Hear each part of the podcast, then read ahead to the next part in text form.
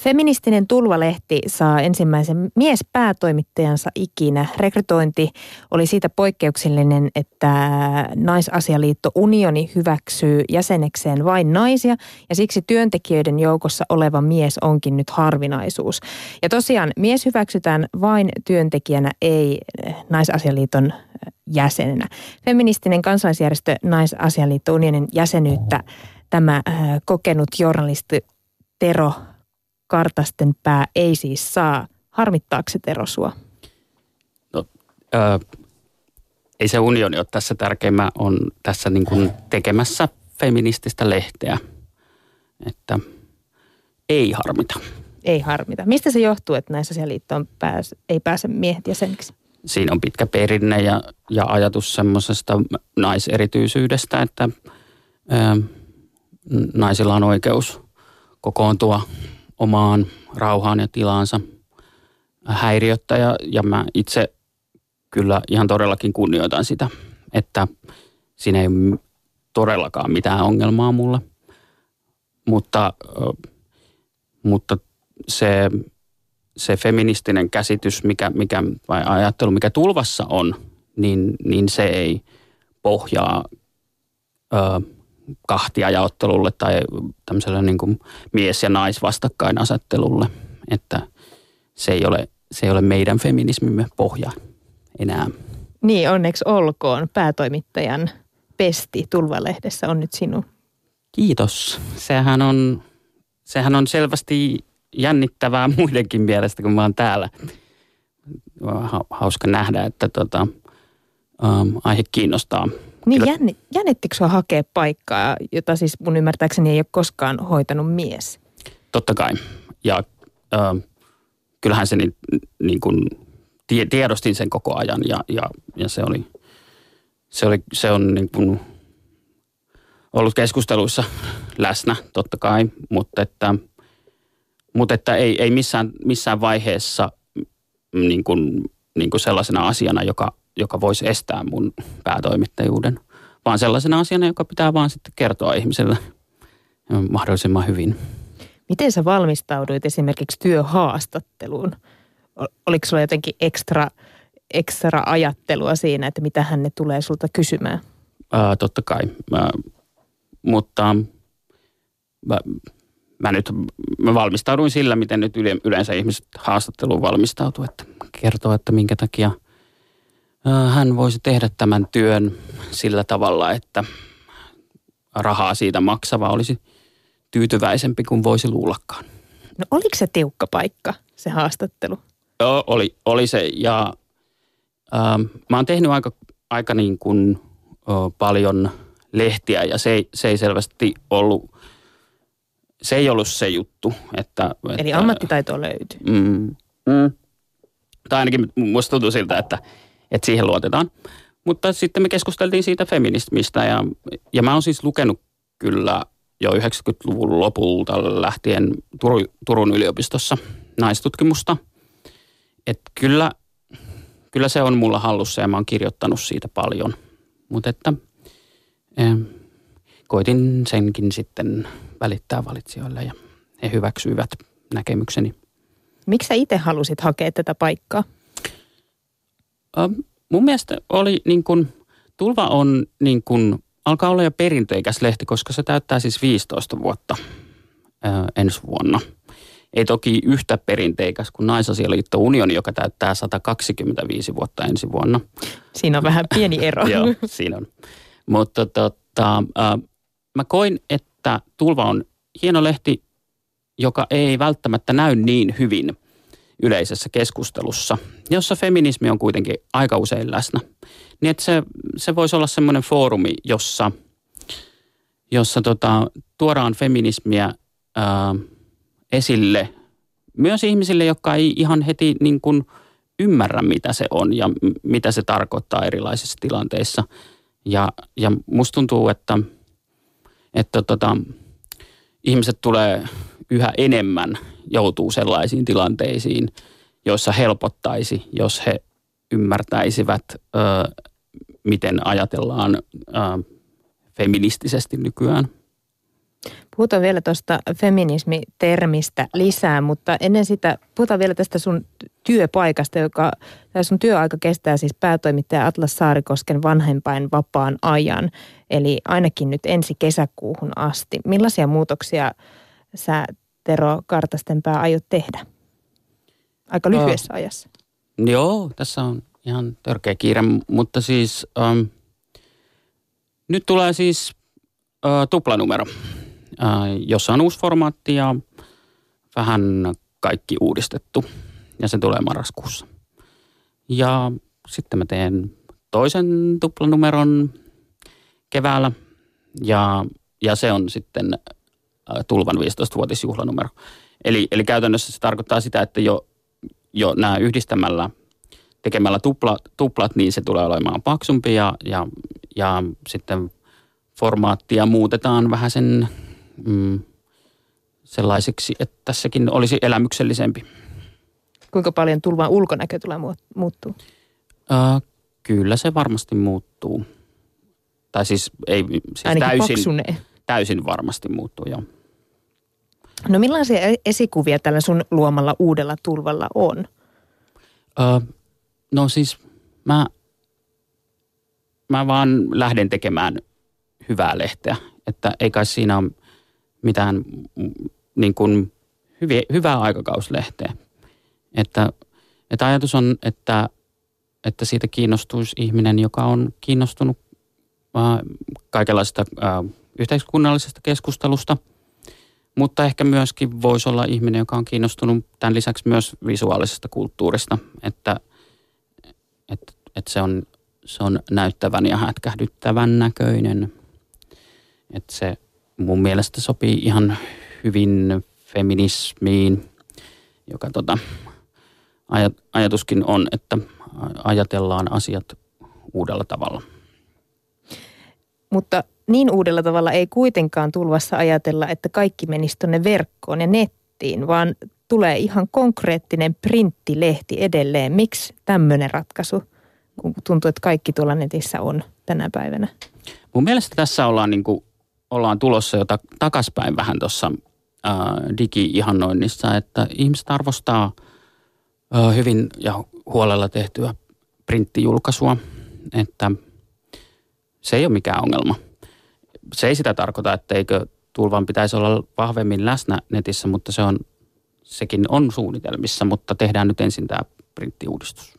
Niin onhan se toisaalta jotenkin ihanaa, kun sen lehden saa ihan eri tavalla omistaa, kun se on omassa kädessä ja sitä ei voi siitä kukaan riistää. Niin, joo, ja toivottavasti riistää välillä, koska sitten se saa myös enemmän lukijoita, jos se, jos se on se lehti. Ajatus on, että se on vähän ajattomampi, eli se pysyy siinä pöydällä vähän pidempään ja, ja sen siis näkee myös useampi ihminen sillä tavalla. Että, että, että ajatus on, että siitä pienestä uutismaisuudesta vähän, vähän karsitaan ja, ja tota, tehdään semmoinen – semmoinen lehti, jos, joka, joka, tota, joka on ihan ok vaikka puolen vuoden päästäkin. Eli sopii sisustukseen. Niin. no joo. No mutta minkälainen lukijakunta Tulvalla on tällä hetkellä? Tällä hetkellähän se äh, tulee Naisasialiitto Unionin jäsenille ja sitten on irtonumeron myynti jonkin verran, mutta unionilaisia lähinnä. Niin sen takia sitten tota, tässä onkin hyvä Savotta yrittää saada niitä uusia lukijoita. Ketä sä haluaisit erityisesti tavoittaa? Mä siis ka- kaikkia, kaikkia mahdollisia ihmisiä, jotka haluaa tietää maailmasta enemmän. Eikä, se on ihan tämmöinen perustoimittajan unelma. Hyvä agenda. Mm. Marraskuussa 2016 tulee tai ilmestyy tämä tosiaan ensimmäinen tuplanumero, jonka sisällöstä luvataan äh, muun muassa niin, että se on täynnä feminististä sisältöä. Nyt pääset Tero Kartastenpää määrittelemään tuon feminismin. Mitä se sulle on? No, feminismi on sellainen aate tai ideologia, joka yrittää tehdä itsensä täysin turhaksi. Eli sillä lohdutuksen sanana niille ihmisille, jotka jotenkin kammoksuu feminismiä, niin kyllä se katoaa, kun maailmasta tulee täysin tota, kaikille hyvä ja tasa-arvoinen paikka. Eli siis ajatus on, ähm, se on niin sanottua intersektionaalista feminismiä. Ja se tarkoittaa sitä, että, että otetaan huomioon äh, erilaisia sorron tapoja, että ei ole vain sukupuolen aiheuttamaa sortoa, vaan, vaan voi olla esimerkiksi uskonnon tai, tai jonkun muun, äh, muun ihmiseen liittyvän piirteen aiheuttamaa sortoa ja, ja esimerkiksi, että naiset eivät yhtenäisessä ole yhtenäinen rintama tai ei, on olemassa erilaisia naiseuksia, jo, joilla on erilaisia kokemuksia sorrosta. Ja tämähän tekee siis asioista erittäin monimutkaista ja, ja käytännössä myöskin mahdotonta niin kuin ratkaista asioita lopullisesti. Mutta että ne ihanteet on, on niin kuin ihmisoikeuksissa, että, että kaikilla, kaikilla olisi niin kuin samanarvoiset oikeudet toteuttaa hyvää elämää. Uusimmassa Anna-lehdessä esitettiin näyttelijä Krista Kososelle sellainen väite, että mm, se meni näin, että naiset eivät halua leimautua feministeiksi. Tässä jotenkin tässä väitteen asettelussakin tulee ilmi jotenkin se, että feminismiin suhtaudutaan aika monella eri tapaa. Miten sä näet, mikä näiden, tai miksi, miksi feminismillä on toisille jotenkin näin negatiivinen leima? Mun mielestä toi on, no noinkin voi ajatella, mutta mun mielestä tota, toi on muuttumassa Suomessa. Että, että sen näkee ihan tuossa parlamentaarisessa politiikassa, politiikassa jossa, jossa aiemmin on, on todellakin ollut tämä F-pelko ja leima, että – että todella harvat on uskaltanut sanoa olevansa feministisiä poliitikkoja, mm, koska äänestäjät kammoksuu sitä. Mutta sitten nyt on niin kuin näkymässä se, että, että tota, vähän ruotsalaiseen tyyliin, niin se on ihan ok. Jopa siis monille tosi niin kuin, ö, nostattavaa ja, ja ylpeyden aihe, että olen feminismi, feministi ja se, se ei niin kuin – myös paljon, monia miehiä on tässä niin kuin mukana tällaisessa. Mutta mm. mitä on tapahtunut? Miks, miksi tämä on kääntynyt tämä asetelma näin? Mm, mä luulen, että mm, tässä on tapahtunut vähän semmoisia suurempia asioita. Ö, tavallaan niin kuin, jossain vaiheessa politiikka oli esimerkiksi aika tylsää.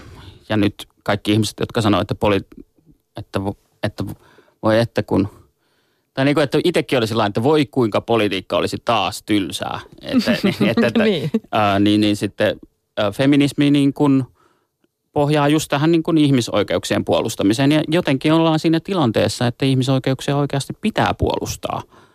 Ää, ja jossain vaiheessa se oli itsestäänselvyys. Niin mä, mä luulen, että se liittyy jotenkin tähän, tähän ilmiöön, jonka kaikki varmasti ymmärtävät, mihin, mihin viittaan. No mun on pakko ottaa nyt tämmöinen ehkä varmaan yksi tunnetuimmista tämmöistä miesten ja naisten välistä epätasa-arvoa kuvaavista asioista. Naisten ja miesten eurojen erot. Tilastokeskuksen mukaan naisten kokonaispalkka oli vuonna 2014 82 senttiä miesten palkasta. Onko tämä edelleen iso kysymys, jos puhutaan feminismistä? Joo, on, on se. Ja, ja siinä on se sellainen ongelma, että että se ei ole niin, kuin niin helposti ratkaistavissa enää niin kuin lainsäädännöllä. Niin sitten pitää myöntää, että meillä on jotain rakenteellisia ongelmia yhteiskunnassa ja ne saattaa liittyä johonkin arvostukseen tai, tai, tai naisten, naisten asemaan äiteinä tai vastaavaa. Niin sen takia se tekee siitä vähän, vähän vaikeampaa, koska ei ole, ei ole enää niin, niin lakeja, jotka, jotka vaikuttaisi tähän – mutta että kyllä se on semmoinen savotta, jota vastaan ihmiset taistelee. Voisiko tämä olla yksi aihe, joka Tulvalehdessä tulevaisuudessa joo, nähdään joo, joo. edelleen? Joo, kyllä, ehdottomasti. No voisiko tämmöinen feministinen lehti, kuten Tulva, käsitellä sellaisia asioita, joissa miesten asema on huonompi? Joo, tietenkin. Um, um, siis aina ihan siis peruslemppariaihe, kun tällaisista, tästä puhutaan, niin on tietysti armeija ja tota, ase, asevelvollisuus. Niin, eiköhän se nyt ole semmoinen perusaihe, jota voi ihan hyvin käsitellä esimerkiksi. Joka, joka siis äh, syrjii tietyllä tavalla miehiä, kun heidän tota, on pakko osallistua armeijaan tai suorittaa jollain tavalla asevelvollisuus. Tero Kartastenpää, kuinka vaikea sun on jotenkin miehenä samaistua välillä naisen asemaan tässä yhteiskunnassa? Tai ajatteleksä, sä, että sä tarvit sellaista taitoa nyt, kun sä oot Tulvalehden päätoimittaja?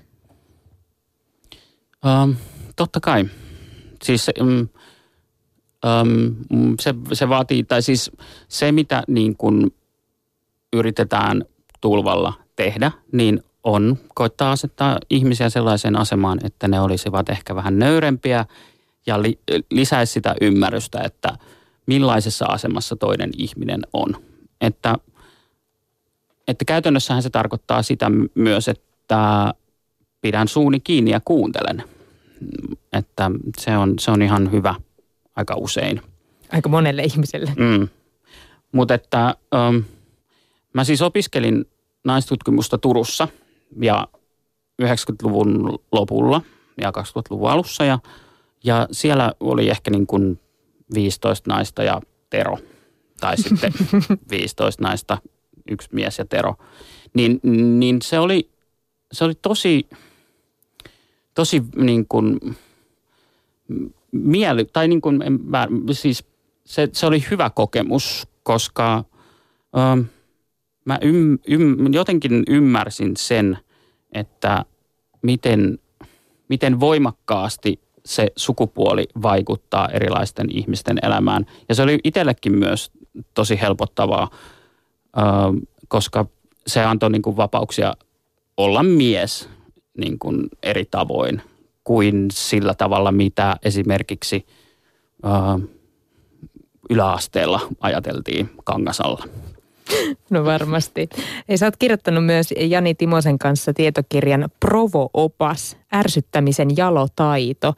Tullaanko tässä uudessa tulvassa nyt näkemään jotain provoavia juttuja? Siis feminismihän kuuluu kaikki ärsyttäminen, tai siis eh, ehkä ärsyttäminen on väärä sana, vaan niin kuin kertoa ihmisille, että, että vaikka te olette ajatelleet aina näin, niin näin ei tarvi Eli ajatella. kertoa ihmisille, että olette olleet ehkä väärässä. Niin, niin niin se koetaan ehkä ärsyttäväksi. Toi oli se ehkä, mitä sä aiemmin kysyit, että minkä takia ihmisistä se feminismilla on niin kuin huono maine, niin se on vaan se, se on vaan se asema siinä, että pitää kuule kertoa, että ei, ei, ei tätä näin, näin pidä ajatella ja tälle asialle ei saa nauraa näin, mutta näin saa nauraa. Mutta, äh, mutta että niin, mitä provoamiseen tulee, niin tuon kirjan myötä niin jotenkin tuli sillä mua ei kiinnosta provoaminen yhtään enää. Että, tota, että mä oon ihan – Ähm, jos, se, jos, se, jos se menee niin kuin, että aihe vaatii, että aihe, aihe tuntuu ihmisistä niin kuin provokatiiviselta, niin sitten menee, mutta että ei, mun mielestä ei ole minkäänlaista tarvetta yhtään enempää niin kuin lisätä kaasua siinä suhteessa. Mun täytyy myöntää nyt, kun provoamisesta puhuttiin, että mä googletin tätä haastattelua tehdessäni Tuomas Embusken ja feminismin. Ja löysin sieltä ö, Embuskelta tämmöisen tämmöisen väitteen, että feministeistä on haittaa naisille, sillä he kykenevät näkemään naiset ikuisesti vain uhreina. Miten sä vastaat, Tero, tähän väitteeseen? No, ei, se on, se on tosi vanha, vanhakantainen ajatus ja, tota, um, ja siis tosi surullista, että ajattelee noin, että, että jos ihminen kokee olevansa sorrettu, että, että siitä pitäisi olla jotenkin vihanen hänelle, vaan enemmänkin koittaa ymmärtää, että mistä, mistä tämä johtuu, tämä kokemus. Et, niin, niin, mitähän mun pitäisi sanoa. Ehkä se riittää. Öö, sun ensimmäinen päivä on ollut Tulvalehden päätoimittajana jo vähän aikaa sitten, eikö näin jo ollut? Joo, tai siis ei se on niin, siis kyllä. Tää, nämä päivät on tämmöisiä vähän erikoisia. Onko sun ö, aihe jo ensimmäiseen pääkirjoitukseen valittu? Kyllä mä sitä mietin tuossa, mutta ei, ei. Katsotaan. Eli et tiedä vielä, mistä kirjoitat? En. Me jäädään en. odottaa sitä. Siis mä, mä mietin, no, koska mä oon hylännyt tämän aiheen, mä voin sanoa, että mä mietin niin kuin, tota, mansplainaamista, siis että miehet selittävät toisille tai niin kuin muille ja alentavat sillä, sillä jotenkin tota, kanssa, kanssa olijansa, mutta tota, ajatukseni eivät kulkeneet niin hyvään suuntaan, että hylkäsin tämän ajatuksen, eli, eli mietin vielä. Me jäädään ottaa, että mitä sun pää keksii seuraavaksi. Kiitos Tero Kartasten pää, että pääsit meille käymään vieraana. Kiitos paljon.